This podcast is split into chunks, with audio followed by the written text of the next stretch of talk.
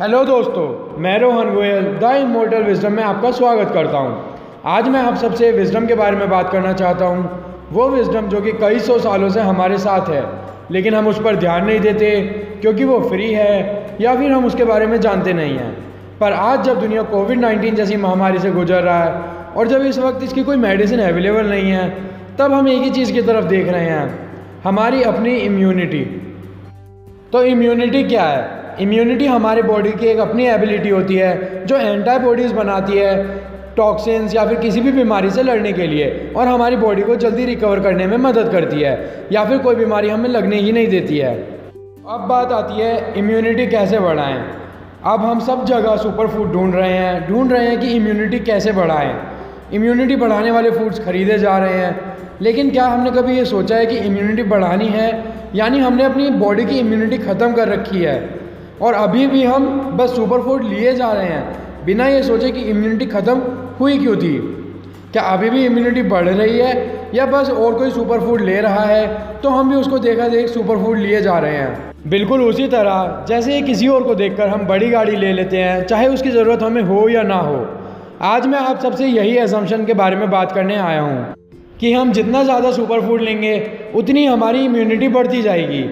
Super food जैसे garlic ginger, हल्दी, सब इम्यूनिटी बढ़ाते हैं, इसमें कोई गलती नहीं है।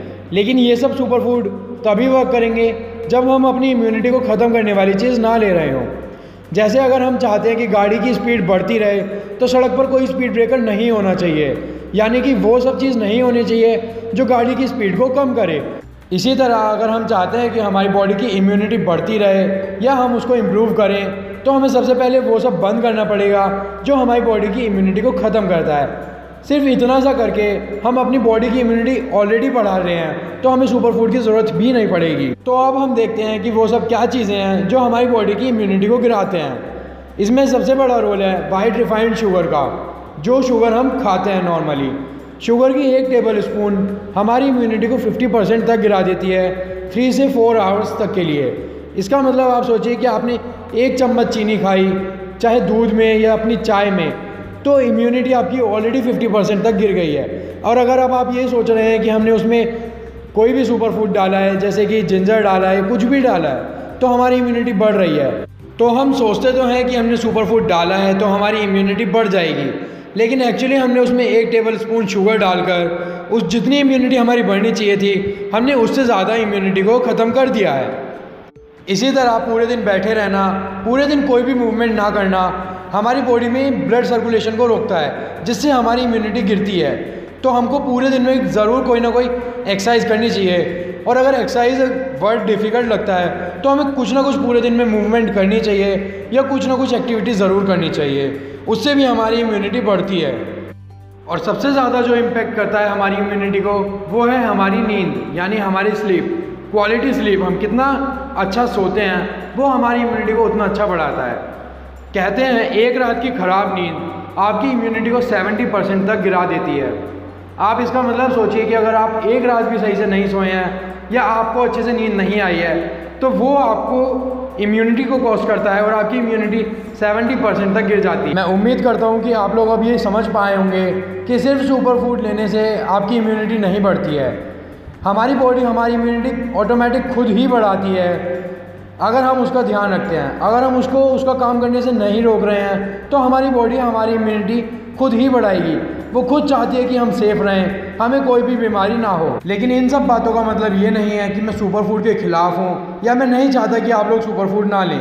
अगर हम लोग का इम्यून सिस्टम ऑलरेडी वीक है, या ओल्ड एज में जैसे जैसे हम जाते रहते हैं, हमारी इम्यून सिस्टम की पावर वीक होती रहती है तो हम लोग को इम्यूनिटी बढ़ाने के लिए सुपर फ़ूड लेना ज़रूरी हो जाता है। तो नेचुरली इम्यूनिटी बढ़ाने के लिए मैं आपको एक रेसिपी बताता हूँ, जिसको मैं बोलता हूँ इम्यूनिटी बूस्टिंग पाउडर इसमें आपको बनाने के लिए सात चम्मच हल्दी, दो चम्मच सौंठ, चार चम्मच जीरा, चार चम्मच धनिया, सात चम्मच सौंफ, दो चम्मच काली मिर्च, आधी चम्मच दालचीनी और तीन चम्मच इलायची चाहिए।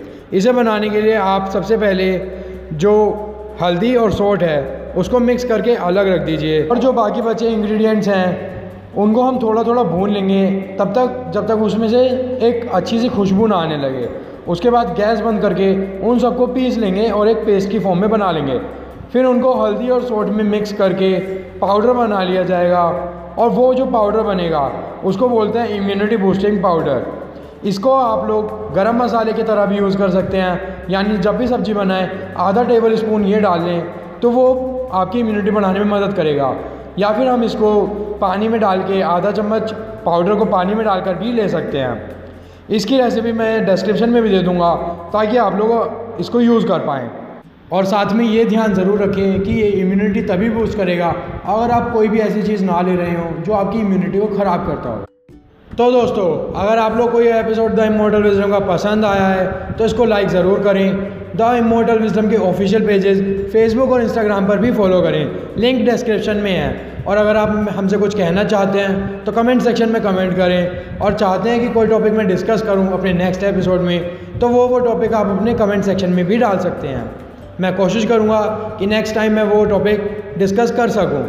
जब तक नेक्स्ट एपिसोड आता है, तब तक द इमोटल विजडम को सब्सक्राइब करें। अपने सभी दोस्तों और फैमिली के साथ शेयर करें। थैंक यू दोस्तों। Till then, stay happy, stay healthy, and keep learning.